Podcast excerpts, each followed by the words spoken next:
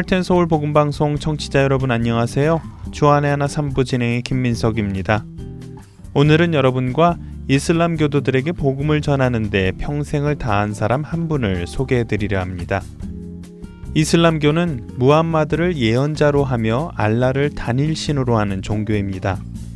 이 이슬람교를 믿는 사람들을 과거에는 무슬림이라고 불렀었는데요.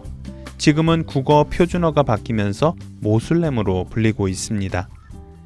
이슬람이란 단어는 아랍어로 신의 뜻에 복종하는 자라는 의미라고 하네요. 여러분들도 아시겠지만 중동 지역에서는 이슬람교를 국교로 하는 나라가 많고 특별히 모슬렘 사이에서 다른 종교로 바꾸는 것은 목숨을 걸어야 할 만큼 쉽지 않은 것이기에 모슬렘들이 여간에서는 종교를 바꾸지 않습니다.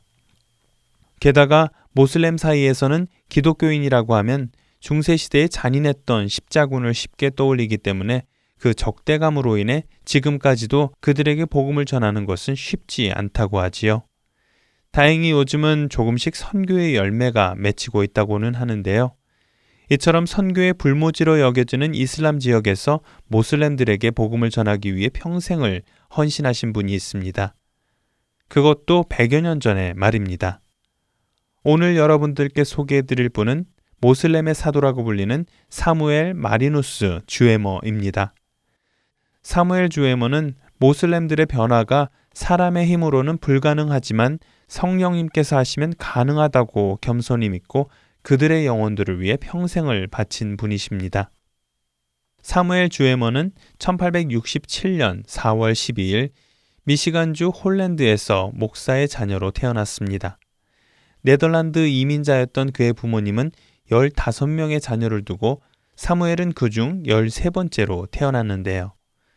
부모님의 사랑 속에서 예수님의 복음으로 성장한 사무엘과 그의 형제들은 후에 다섯 형제 중 네명이 목사가 되고 그의 누이인 넬리 주에머는 중국에서 40년간을 복음을 전하는 선교사로서 선교 사역을 감당할 정도로 신실한 사람들로 자라나게 됩니다.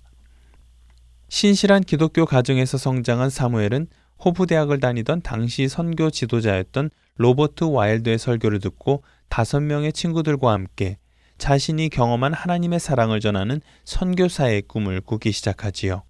그리고 사무엘은 그 선교지들 중에서도 가장 복음 전하기 힘들다고 하는 이슬람 지역에 들어가 복음을 전하겠다고 결단하지요.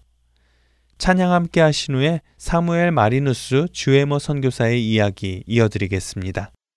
너는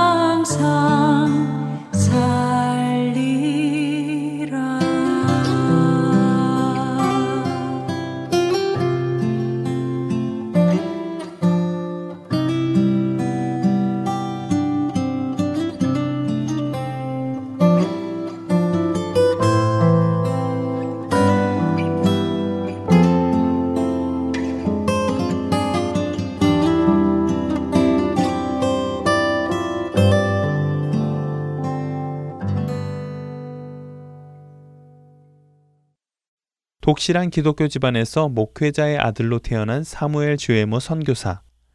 친구들과 함께 선교사의 꿈을 꾸던 그는 호프 대학을 졸업하자마자 곧바로 아버지가 공부하였던 뉴저지의 뉴 브룬스윅에 있는 개혁교회 신학교에 들어가 신학을 공부합니다.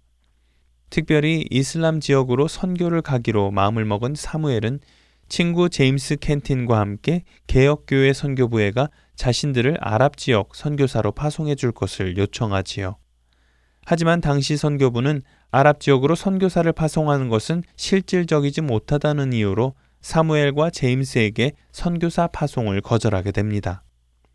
그러나 사무엘과 제임스는 아랍 지역 선교를 포기하지 않았습니다. 오히려 그들은 스스로 미국 아랍 선교회를 조직하여 모금 운동을 시작하지요. 물론 주위 사람들의 반응은 냉담했습니다.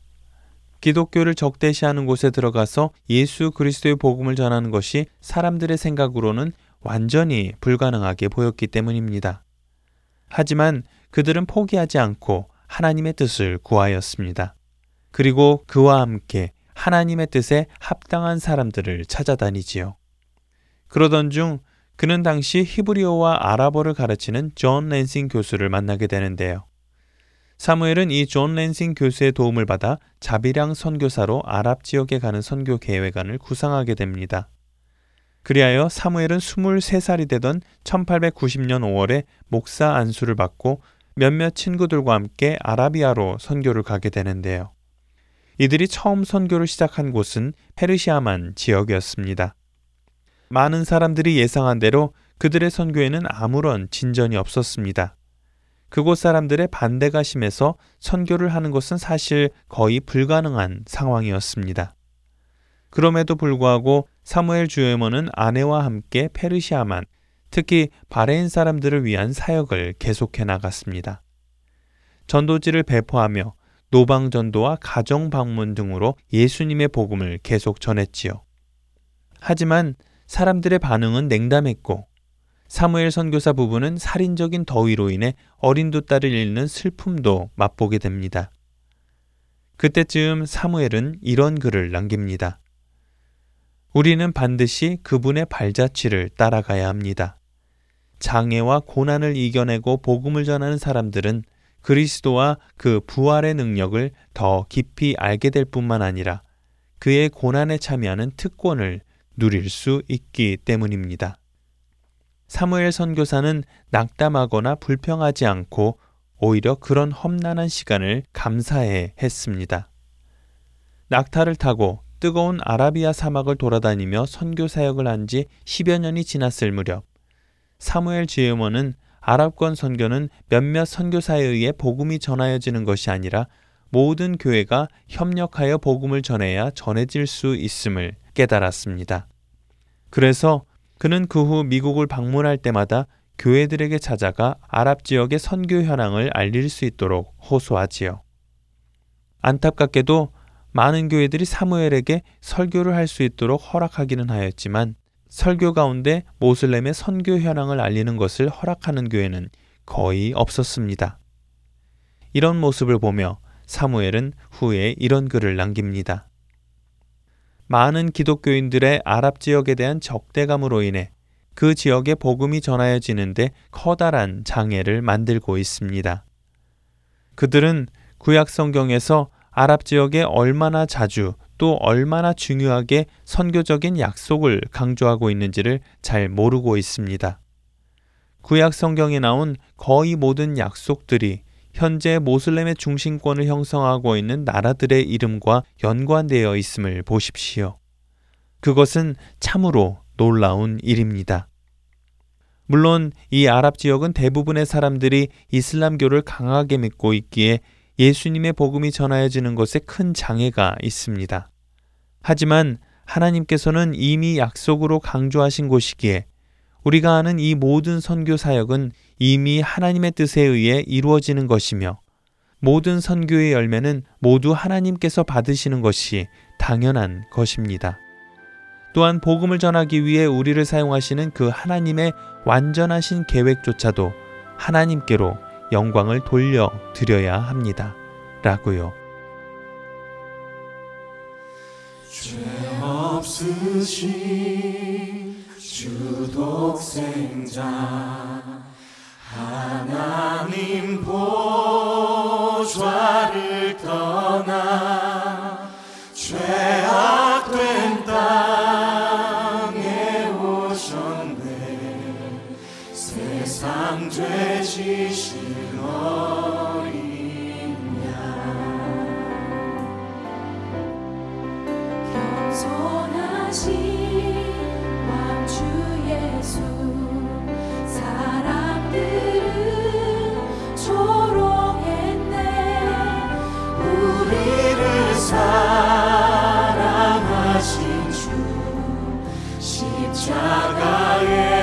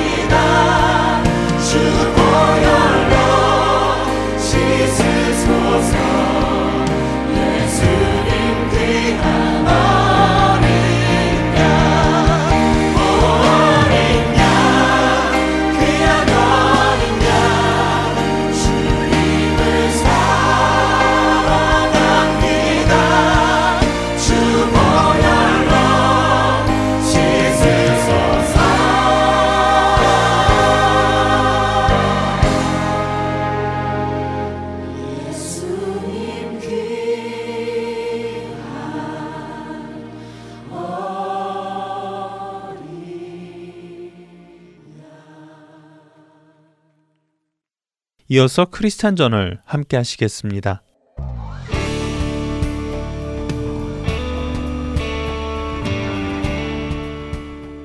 여러분 안녕하십니까? 크리스천 저널 최승진입니다.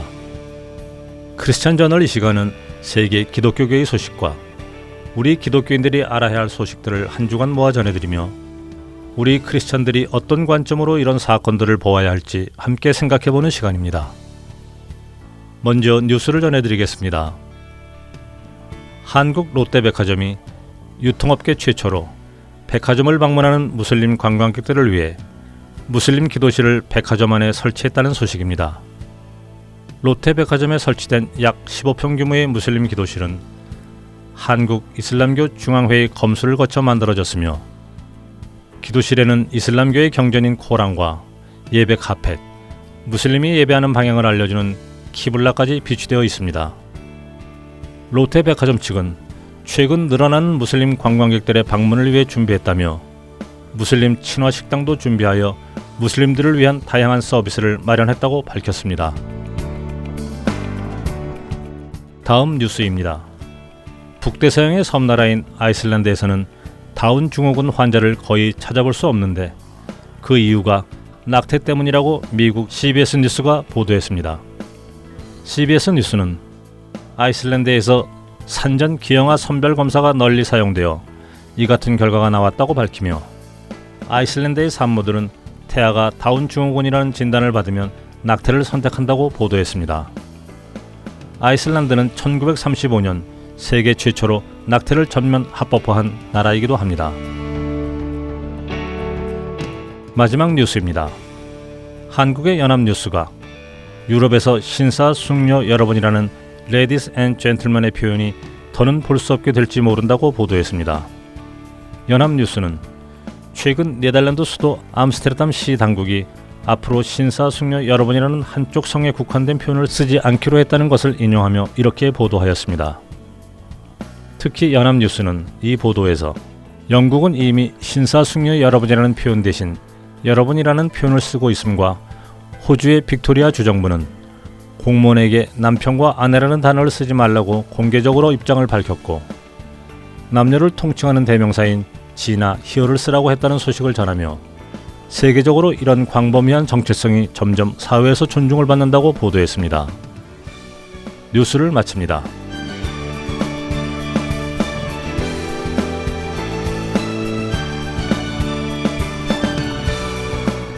요즘 사람들 사이에는 애완동물 키우는 것이 유행하는 것 같습니다. 저도 얼마 전 개를 한 마리 키우면 좋겠다 하는 생각이 들어서 여기저기 살만한 개가 있는가 알아보았었는데요. 많은 웹사이트를 통해 사진을 한 장 한장 보다 보니 어느 순간 제 마음이 불편해졌습니다. 왜냐하면 강아지를 찾는 저의 모습이 예쁘고 귀엽고 말을 잘 듣고 키우기에 큰 불편함이 없을 강아지만을 찾고 있는 것을 보았기 때문이지요. 제 마음속에 그런 생각이 들었습니다. 이렇게 나와 같이 모두가 예쁘고 귀엽고 말 잘 듣고 키우기에 불편함이 없는 개만 찾는다면 덜 예쁘고 덜 귀엽고 말을 잘 안 듣고 고집이 있고 키우기에 불편한 개는 누가 키울까 하는 생각이었죠. 개 한 마리를 키우는데도 제 생각만 하는 이기적인 제 모습에 많이 부끄러워졌습니다. 또한 만일 하나님께서 저와 같은 생각을 가지신 분이라면 어쩔 뻔했는가 하며 하나님이 저와 같지 않으시다는 것에 참 감사하게 되기도 했습니다. 한번 생각해 보십시오. 하나님께서 저와 같은 생각을 가지고 계셨다면 우리 중에 과연 몇 명이나 구원에 이룰 수 있었겠습니까? 하나님께서 예쁘고 귀엽고 말 잘 듣고 믿음이 좋은 사람들만을 택해서 당신의 백성으로 삼으셨다면 말입니다. 아마 대부분의 우리들은 하나님의 말을 듣지 않기에 뽑히지 못했을 것입니다. 그러니 하나님께서 우리와 같지 않으시다는 것이 정말 감사한 일이지요. 북대서양 섬나라 아이슬란드에는 다운 증후군 환자를 거의 찾아볼 수 없다는 기사의 타이틀을 보고 저는 아이슬란드에 무슨 특별한 의학이 발견되었거나 기술이 발견된 줄 알고 관심 있게 기사를 읽어보게 되었습니다. 그런데 아이슬란드에 다운 증후군 환자가 없는 이유는 저의 그런 기대와는 다른 아주 충격적인 이유에서였습니다. 아기가 엄마의 뱃속에 있을 때 미리 검사를 하여 아기에게 다운 증후군의 의심이 있으면 낙태를 하기에 환자가 없다는 것이었지요. 물론 아기에게 다운 증후군의 의심이 있어도 아기를 낳는 엄마들도 있다고 합니다. 1년에 한 명에서 두명 정도 말이지요. 그러나 대부분의 엄마들이 낙태를 한다고 기사는 보도하고 있었습니다. 이것은 사실 아이슬란드의 이야기만은 아닙니다. 덴마크의 경우 태아가 다운 증후군이 의심될 경우 98%가 낙태를 하며 미국은 67%가 낙태를 선택한다고 합니다. 유럽을 중심으로 전 세계적으로 번져가는 추세입니다. 장애가 있는 자녀를 두지 않아 본 사람이 다른 사람에게 장애가 있는 아기를 낳아 기르라고 강요하거나 낙태하는 것을 정죄하는 것은 무리가 있겠습니다. 자신에게 그런 일이 닥칠 때에도 그렇게 할 수 있는 사람이 말을 해야 하겠지요. 그러나 제가 오늘 여러분들과 생각하고 싶은 것은 혹시 자녀라는 것도 하나의 애완동물처럼 여겨지는 세태가 일어나는 것은 아닌가 하는 생각입니다. 물론 어느 누가 예쁘고 잘생긴 자녀를 얻기 원치 않겠습니까마는 만일 우리가 하나님의 주권을 인정하고 그분께서 생사 화복을 주관하시는 분이심을 믿는다면 우리는 우리에게 자녀를 허락하신 그 하나님께 감사함으로 그 자녀를 받아 양육해 하는 것이 아니겠습니까? 기독교 복음 전도자 조니 에릭스는 각 개인은 아무리 중대한 장애가 있다 하더라도 창조주 하나님의 형상을 지니고 있다고 말하며 다운 증후군을 가진 사람들도 틀림없이 행복하게 사는 사람들이며 모습이 다른 사람들을 우리가 기쁨과 사랑으로 받아들여야 한다고 했습니다.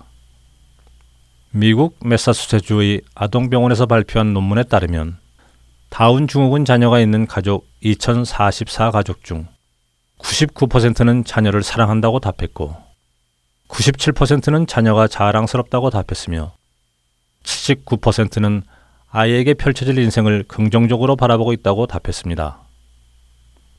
또한 다운 증후군 어린이들에 대한 자아 인식 조사는 99%의 아이들이 자신이 행복하다고 대답했고 97%는 자신이 누구인지 알고 있으며 96%는 자신이 다른 이들에게 어떻게 보이는지도 알고 있는 것으로 조사되었습니다. 많은 사람들이 아이가 장애를 가지고 살아가는 것은 그 아이에게 불행한 일이라고 생각합니다.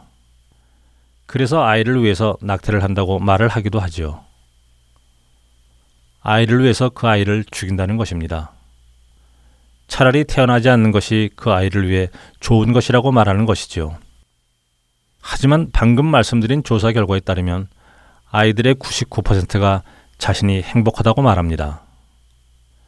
아이들 스스로는 행복한데 과연 누가 그 아이들이 행복할 수 있는 기회조차 박탈하려는 것일까요? 우리 시대는 참으로 이상한 시대입니다.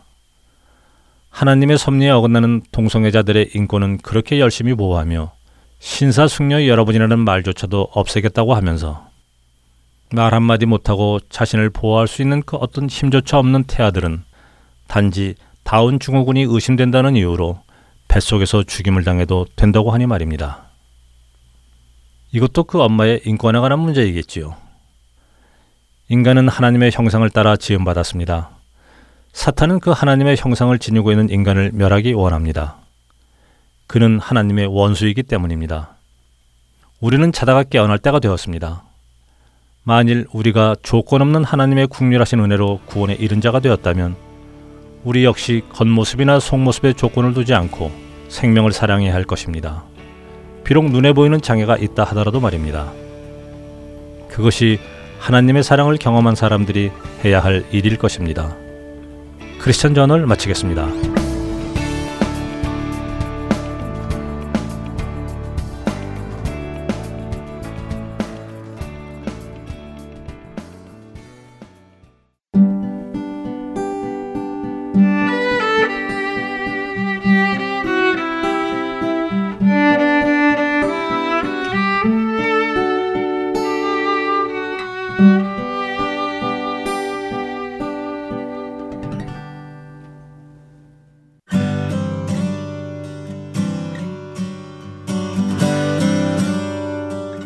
이디오피아 내시에게 복음을 전하기 위해 빌립 집사를 광야로 보내신 하나님의 구원 사역. 지금도 그 구원의 역사는 일어나고 있습니다. 믿지 않는 자에게 복음을, 믿는 자들에게 영적 성장을 도와주는 하트앤소울 복음 선교에 동참하지 않으시겠습니까? 하트앤소울 복음 방송 선교회에서는 후원으로 동참하실 동역자를 찾습니다. 여러분들의 후원이 바로 영혼을 살리고 세우는 그 사역에 사용됩니다. 후원자 문의는 본 방송사 사무실 전화번호 602-866-8999 또는 이메일 주소 heartandsoul.org at gmail.com으로 연락해 주시기 바랍니다.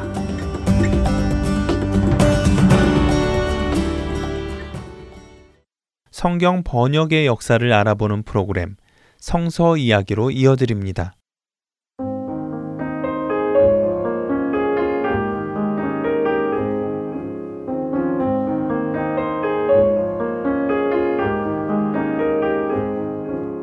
애청자 여러분 안녕하세요. 성경의 보존과 번역의 역사를 알아가는 시간 성서 이야기 진행의 최소영입니다. 지난 시간에는 기독교가 핍박의 시대를 거쳐 제국의 국교가 되기까지 성경이 어떻게 보존되고 번역되었는지에 대해 살펴보았는데요. 기독교에 대한 핍박 가운데 성경을 불태워 없애고자 하는 시도가 수없이 많았지만 성경은 보존되고 여러 언어로 번역되었습니다. 거의 250년간 지속되었던 기독교와 성경에 대한 억압은 콘스탄티누스가 황제가 되면서 끝이 나게 되었지요. 성경에 대한 억압이 끝나고 마침내 제국의 국교가 되었으니 이제 아무 방해 없이 성경이 전파되었겠지요. 하지만 사실은 그렇지 않았습니다. 기독교가 국교가 되었다고 해서 성경이 활발하게 전파되고 번역이 되지는 않았습니다. 왜냐하면 중세시대는 일반 백성들이 성경을 마음껏 배우고 전파하고 번역할 수 있는 시대가 아니었기 때문입니다. 핍박이 끝나고 국교가 되었는데 왜 그렇게 된 것일까요? 오늘은 그 배경과 원인을 간략히 짚어보며 중세시대의 성경에 대해 살펴보도록 하겠습니다. 4세기 말 로마 제국은 서방과 동방 이렇게 두 개로 분열되었습니다. 이들을 각각 서로마 제국, 동로마 제국이라고 부르지요. 시간이 흐르면서 서방과 동방은 언어와 문화, 정치적인 차이로 인해 서로 대립적인 관계가 되었습니다. 그리고 교회는 서방의 로마를 중심으로 한 카톨릭 교회와 동방의 콘스탄티노플을 중심으로 한 정교회로 나뉘어졌는데요. 이 두 분파가 사용했던 성경을 보면 서방교회는 라틴어로 된 불가타역이 표준이 되었고 동방교회는 70인역과 그리스어 성경이 표준이었습니다. 5세기 말 서로마 제국이 멸망하면서 중앙 행정 체계가 무너지고 이 자리를 로마의 주교인 교황이 대신하게 되었지요. 이로 인해 교황은 교회뿐 아니라 정치적으로 막강한 권력을 가지게 되었으며 교회는 유럽을 지배하기 시작했습니다. 그 당시 교회와 성경은 문화와 모든 삶의 영역 속에 큰 영향을 미쳤는데요. 중세시대의 모든 예술, 건축이나 그림, 시 등은 성경의 이야기들을 표현하고 있습니다. 지금도 미술관에서 중세시대의 작품들을 보면 성경에 나온 이야기나 성경 속 인물들의 그림과 조각을 많이 볼 수 있지요. 중세시대에는 화려한 장식 성경도 많이 만들어졌는데요. 최고급 양피지에 금이나 은으로 정교하게 재본하고 비싼 보석을 달아 만든 중세의 장식 성경들이 지금까지 보존되어 수천 권이나 남아있다고 합니다. 어떤 성경 사본들의 장식은 너무 복잡하고 정교하게 만들어져서 실제 본문을 읽기도 어려울 정도라고 하는데요. 이렇게 값비싸고 화려한 장식 성경들은 분명 하나님의 말씀을 담은 성경이긴 했지만 오히려 부와 권세를 상징하는 상품들이었던 것이지요. 이렇듯 성경은 중세의 문화와 사상의 중심이 되었지만 그 당시 대다수의 사람들은 자기 모국어로 된 성경을 읽을 수 없었습니다. 그 이유는 카톨릭 교회가 성경이 다른 언어로 번역되는 것을 금지했기 때문인데요. 당시 라틴어를 아는 사람들은 학자나 성직자 뿐이었습니다. 라틴어도 모르고 값비싼 성경을 살 여건도 안 되는 대부분의 일반 서민들이 성경 말씀을 접할 수 있는 방법은 교회에서 사제가 읽어줄 때 뿐이었지요.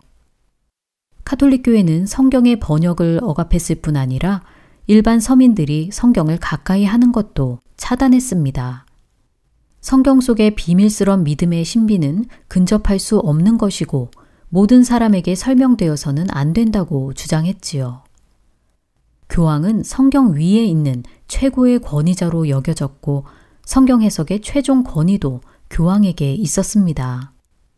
또한 중세에는 수도원에서 사제들에 의해 많은 성경 필사가 이루어졌는데요.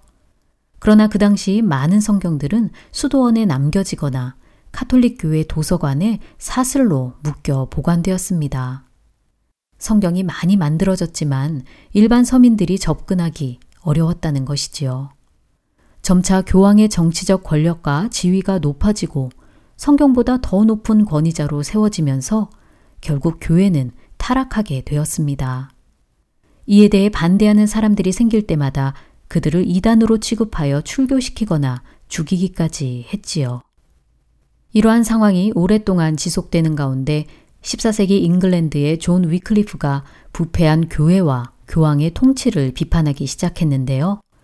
위클리프가 교회와 교황을 비판하는 기준은 바로 성경이었습니다. 그는 오직 성경만이 유일한 권위이며 교회 전통이나 교황이 성경 위에 있을 수 없다고 주장했지요. 그리고 그의 이 기준은 훗날 종교개혁의 핵심 원칙이 됩니다.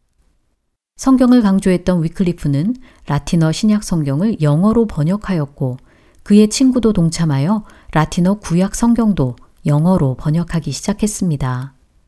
이에 대해 캔터베리의 대주교는 법령을 만들어 대응했는데요. 그 내용은 위클리프 성경의 제작과 책자를 금지하고 성경을 영어로 번역해서는 안 된다는 것이었습니다. 그러나 이러한 금지령에도 불구하고 성경은 널리 전파되었고 위클리프를 따르던 많은 사람들이 성경을 공부하고 복음을 전했는데요. 드디어 영어권의 사람들도 영어로 된 성경을 읽게 된 것입니다. 국제교회 공유에는 위클리프를 이단으로 규정하고 그가 죽은 지 거의 40년이 지났을 때 그의 시신을 파헤쳐 불태웠습니다. 지난 시간에 이어 역사를 통해서 볼 수 있듯이 성경을 억압하는 자들은 늘 성경을 불태우고 그것을 전하거나 번역하는 사람들도 불태웠습니다. 그렇게 하면 성경이 번역되고 전파되는 것을 막을 수 있다고 믿었는지도 모르지요. 그러나 성경을 태우고 사람을 화형시켜도 진리의 말씀이 전파되는 것을 막지는 못했습니다. 영적 암흑기와 같았던 중세시대에도 마찬가지였지요. 우리에게 성경을 주신 분은 하나님이시기에 그것을 막을 자는 아무도 없습니다. 오늘은 중세시대의 성경에 대해 살펴보았는데요. 인쇄술의 발명과 종교개혁의 시대가 다가오며 중세시대도 끝이 나게 됩니다. 다음 시간에는 종교개혁 시대의 성경에 대해 살펴보도록 하겠습니다. 주의 말씀 안에 거하며 그 말씀이 이루어지는 것을 보고 증거하는 저와 여러분 되시길 소망하며 성서 이야기 오늘은 여기서 마칩니다. 다음 시간에 뵙겠습니다. 여러분 안녕히 계세요.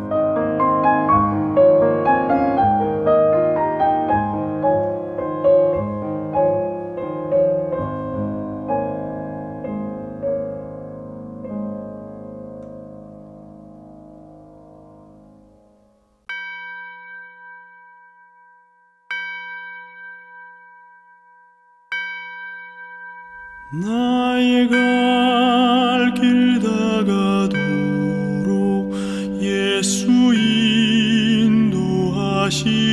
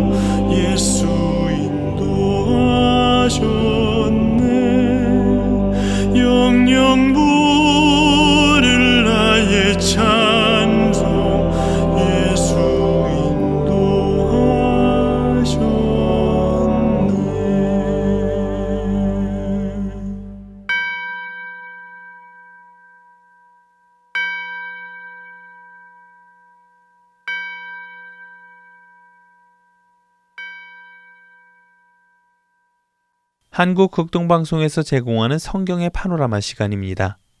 오늘은 쉽게 이해되는 계시록 두 번째 시간입니다.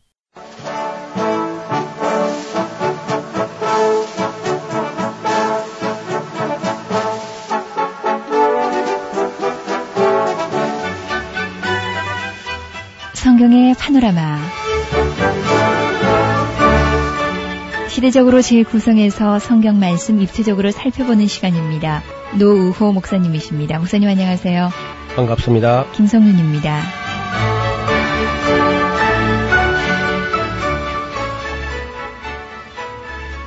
성경의 마지막 책 요한계시록 오늘 본격적으로 내용 살펴보겠습니다. 네. 종말론 혹은 요한계시록 하는 이런 말을 우리가 들으면 또 아, 지금 무슨 또 이상한 말 하지 않는가 싶어 겁을 내는 분도 있고 네. 듣는 것마저도 겁을 내 가지고 아예 이런 것은 안 듣는 게 좋다. 예. 야, 그렇게 겁을 내는 분이 상당히 많이 있을 줄 압니다. 절대 그러실 필요 없으십니다. 예.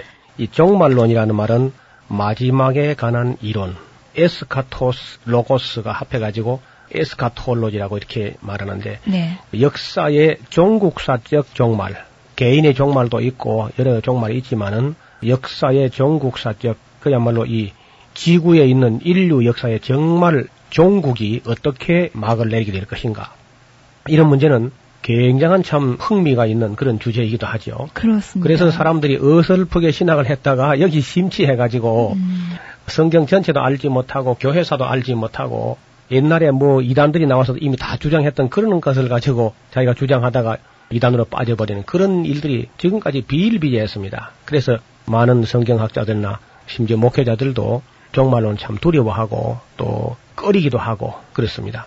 성도들도 이제 이 종말론 이야기는 함부로 꺼내지도 못하게 하고 어디가 함부로 듣지도 못하게 하고 이제 그렇게 하는데 네. 어떤 면에서 뭐 잘하는 거라고 봅니다. 그렇게 하는 것이. 왜냐하면 이거 함부로 받아들였다가는 그 때문에 막 큰 혼란에 빠지기도 되고 가정과 교회를 막 파탄에 이르게 하는 그런 일들이 있어 왔기 때문에 종말에 관한 일은 아주 사려 깊게 잘 들으셔야 할 줄로 압니다. 근데 이제 우리가 이 요한계시록을 바르게 이해하고 나면은 그런 위험이 전혀 없습니다. 네. 저희와 함께 지금 이제 요한계시록을 이해한 다음에 그리고 나서 이제 종말에 관한 이야기를 하게 되면은 전혀 오해 소지도 안 생기고 사회 무리를 일으킬 이유가 하나도 없는 아주 건전하고 매우 필요 적절한 그런 말씀이고 또 오늘 우리가 사는 이 시대야말로 정말 계시록을 알아야 되고 또 종말에 관한 이론도 알아둬야 네. 어, 성도들이 그런 유혹에 빠지지 않겠다 그런 생각을 합니다. 그래서 바르게 또 쉽게 이해를 돕기 위해서 이 시간을 마련을 한 거고요. 맞아요. 만약에 말이죠. 우리가 창세기부터 지금까지 이제 쭉 유다서까지 살펴왔는데 네. 종말론 하나 잘못해버리면 여태까지 잘 들어온 거 전부 허사로 만들어버리고 네. 구원이야 받을지 모르지만 하나님의 교회에 아주 어려움을 끼칠 수가 있습니다. 그러니까 계시록은 정말 깊은 관심을 가지고 차근차근 그렇게 공부를 해보시기를 바람하지 않습니다. 맨 먼저 이제 이 계시록이 기록될 당시의 그 역사적 배경을 이해하는 것은 매우 중요합니다. 그것도 뭐그 세세하게 말씀드리려고 하면은 시간이 우리가 없으니까 간략하게 말씀드리면은 기독교 역사상 두 번째 큰 박해가 지금 일어나기 시작한 거예요. 그 두 번째 박해는 이제 도미티아누스 황제 시의 박해라는 건데 도미티아누스는 자기 형님이 티투스 황제고 자기 아버지가 베스파시아누스 황제입니다. 그러니까 삼부자가 다 로마 황제를 지낸 아주 명문이었죠. 근데 위대한 그 황제로서 자기 아버지 베스파시아누스 황제는 아주 존경받는 그런 황제였었고 그의 큰 아들이었던 티투스 황제도 예루살렘을 멸망시킨 그 사람입니다. 바로 네. 어, 이 사람이 아주 그 인품이 있는 어, 품위가 있는 왕이었어요. 그다음에 이제 세 번째 베스파시아누스의 둘째 아들이었던 이 도미티아누스 황제는 사람이 좀 유약하고 겁이 많고 그랬답니다. 대체로 겁이 많은 사람일수록 정치는 독재 정치를 펼치게 됩니다.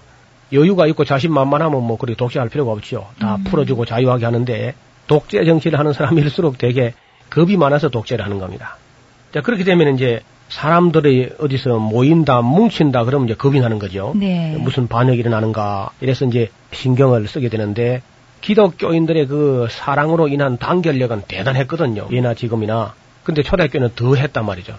그 단결하는 그런 모습들이 굉장히 그야말로 도미티아누스 황제가 위협을 느낄 정도로 그렇게 참 사랑으로 잘 단합된 그런 모습을 보이니까 이게 아주 위협적인 존재다. 더 이상 불어나기 전에 이걸 이제 억압 정책을 펴는 게 좋겠다. 아마 그런 생각을 했던 것 같습니다.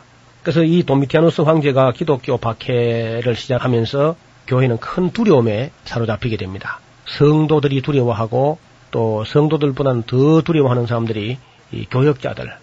지금처럼 뭐 종교 자유가 보장되고 목회자의 신분이 보장되고 이런 시대가 아니고 교회라고 있어 또 이건 다 지하 교회처럼 비밀 집회소에서 모이는 그런 교회였기 때문에 박해가 일어나서 그 중에 누군가가 하나 밀고자가 생기거나 네. 배신자가 생겨가지고 비밀 집회 장소 시간을 고발해버리면은 한 사람 배신자 때문에 한 교회가 완전히 그저 뿌리채 뽑혀버리는 그렇게 절박하게 어려운 때입니다. 네. 그러니까 그럴 때에 성도들은 참 두려워하고 또 목회자들은 뭐 근심이 이만저만이 아니죠.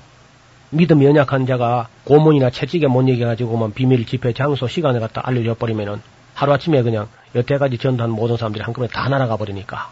그래서 이렇게 절박한 그런 역사 현장에서 이제 계시록이 나왔다는 것을 이해하시면 좋겠고요. 그럴 때 이제 그나마도 두려워하고 있는 중에 바로 사도 요한이 체포돼 가지고 판모사 우리 성경은 반모라고 하는데 반모 섬으로 유배를 가게 되었습니다.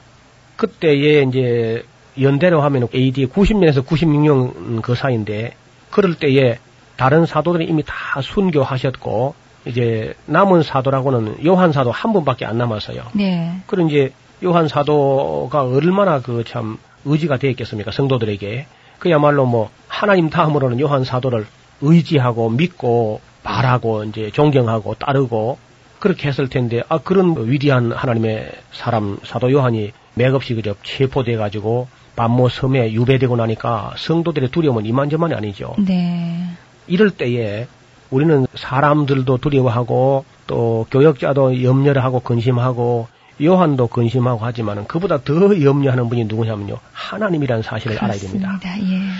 우리 그 철이 없는 아이들은 부모님이 걱정하는 거 생각 안 해요. 그런 것처럼 신앙에도 역시 초신자 단계에 있는 사람들은 하나님이 염려한다는 사실은 고려하지 않습니다. 대부분. 네. 사실 성도들이 이렇게 벌벌벌 떨고 있고 목회자들까지 막 근심하고 있고 두려움에 사로잡혀 있고 이러고 있으면요 하늘에 계신 하나님도 보통 걱정이 아닙니다. 음. 그래서 애가 타는 거죠. 이거 어떻게 해야 저들이 두려움 없이 담대하게 그 유혹과 핍박에 굴하지 않고 힘차게 하나님 나라를 증거할 것인가? 이게 보통 문제가 아니죠. 네.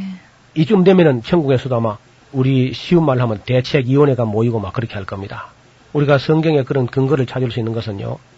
엘리야 시대, 엘리야 엘리사 시대에 미가야라는 선지자가 있었어요. 네. 미가야의 선지자가 왕 앞에 불려와 가지고 그 한 말을 보면은요. 하나님께서 한 번은 의전 회의가 모였는데 하나님의 염려가 누가 어떻게 해가지고 저 아합 왕을 죽게 할고 하고 고민을 하십니다. 음. 그래 하니까 한 천사가 나와서 이렇게 하겠습니다, 저렇게 하겠습니다 하고 또 다른 천사가 이렇게 하겠습니다, 저렇게 하겠습니다 이렇게 이제 논의가 되는데 한 영이 나와서 하나님께 아이디어를 내놓았습니다. 그래서 네가 어떻게 하겠냐 하니까 내가 길라 라못으로 전쟁하러 올라가면 이길 거라고 거짓말하는 영이 돼가지고 아합 곁에 밥 빌어 먹는 400인의 거짓 선자 입에 거짓말로 해가지고 꿰어서 죽게 하겠습니다. 아, 그럴싸한 생각이다. 그렇게 해봐라. 그렇게 허락이 떨어진 걸 볼 수 있습니다.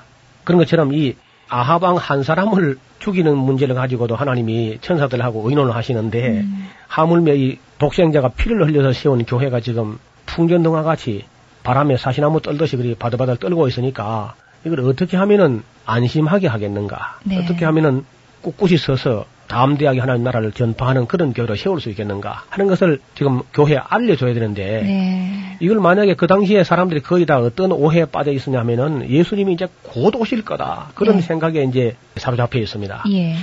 그래 예수님이 하나님께서 곧 하는 말하고 인간이 곧 하는 거하고는 사뭇 차이가 납니다.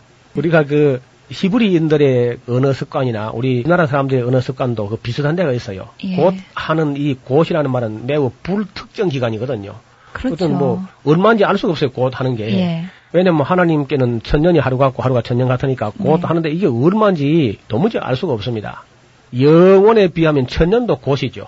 그렇지 않습니까? 영원에 예. 비하면은. 그래서 우리 고향 지방에도 그런 말이 있어요.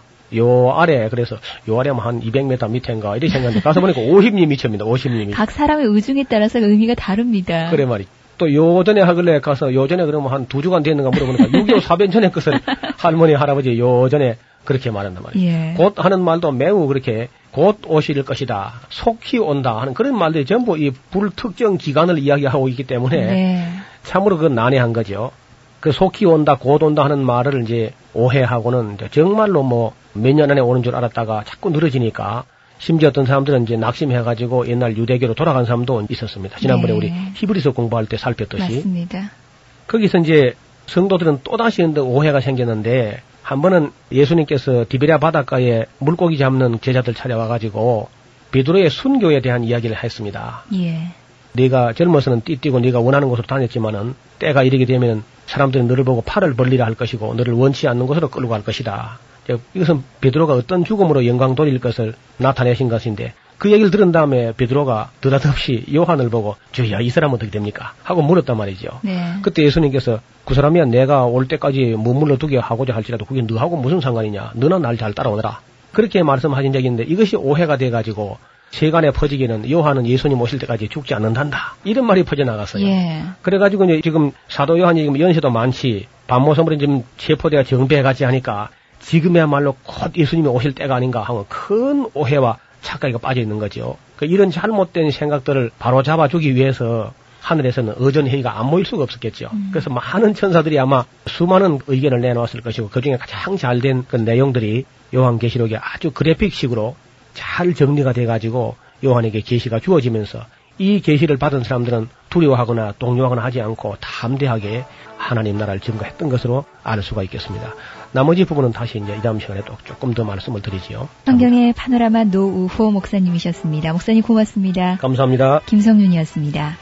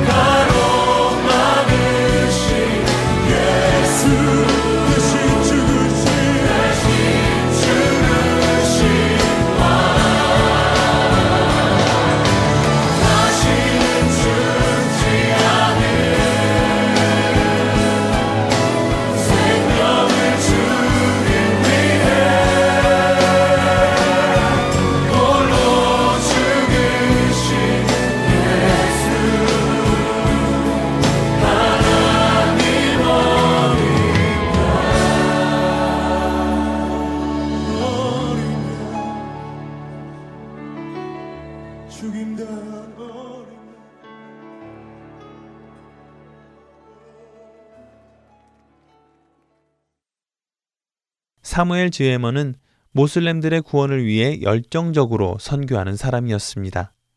그가 쓴 책들마다 교회는 예수님께서 보여주시고 행하신 대로 모슬렘 세계를 향하여 참된 복음을 계속해서 전해야 한다고 강조했지요. 그리고 그는 1905년까지 아랍 선교센터 네 곳을 두고 선교를 하게 되는데요. 당시 그곳에는 아주 적은 수의 모슬렘에서 기독교로 개종한 사람들이 있었지만 이들의 강한 믿음과 헌신적인 노력으로 선교 사역을 계속 이어가게 됩니다. 그리고 40여 년 동안을 모슬렘 세계라는 정기 간행문을 펴내는데요. 그와 함께 평생을 모슬렘의 복음화를 위한 50여 권의 책과 소책자를 쓰는데 노력합니다. 또한 1906년에는 이집트 카이로에서 열린 첫 번째 이슬람 선교 대회를 인도하였고 1911년에는 이슬람 지역에서 선교하는 선교사들을 돕기 시작했으며 1912년에는 카이로로 선교 사역지를 옮겨 전 모슬렘 세계 선교 활동을 지휘하게 됩니다. 그리하여 그는 카이로를 중심으로 17년간을 인도, 중국, 인도차이나 남아프리카에 있는 모슬렘들을 위해 사역해 나가지요. 비록 그의 사역 가운데는 복음을 받아들인 모슬렘들이 적었지만 그때부터 시작된 모슬렘 선교 활동은 기독교인들에게 이슬람권 사람들에게도 복음을 전해야 할 필요성을 일깨우게 됩니다. 그 후 사무엘 주에는 62살이 되던 1929년에 프린스턴 대학에서 종교 및 기독교 선교 역사를 가르쳤고 뉴욕 성경신학교와 뉴욕 아이엑 선교사 훈련원에서도 학생들을 가르쳤습니다. 85살이 되던 1952년에 하나님의 부르심을 받고 천국에 갈 때까지 이슬람 세계의 많은 사람들이 그리스도를 믿게 될 것을 꿈꾸며 사역해 갔습니다. 그는 말합니다. 믿음으로 우리가 주님의 명령에 순종할 때 모슬렘은 구원의 방주에 다 실을 수 없을 정도로 많은 사람들이 그리스도께로 반드시 나아올 것입니다. 라고요. 그의 그런 헌신을 통하여 하나님께서는 이슬람 지역의 선교 준비를 하셨습니다. 이제 가까운 시일 안에 우리는 사무엘 주에머 선교사가 꿈꾸었던 수많은 모슬렘들이 예수 그리스도 앞으로 나아오는 것을 볼 것입니다. 구성과 진행의 김민석이었습니다. 여러분 안녕히 계세요.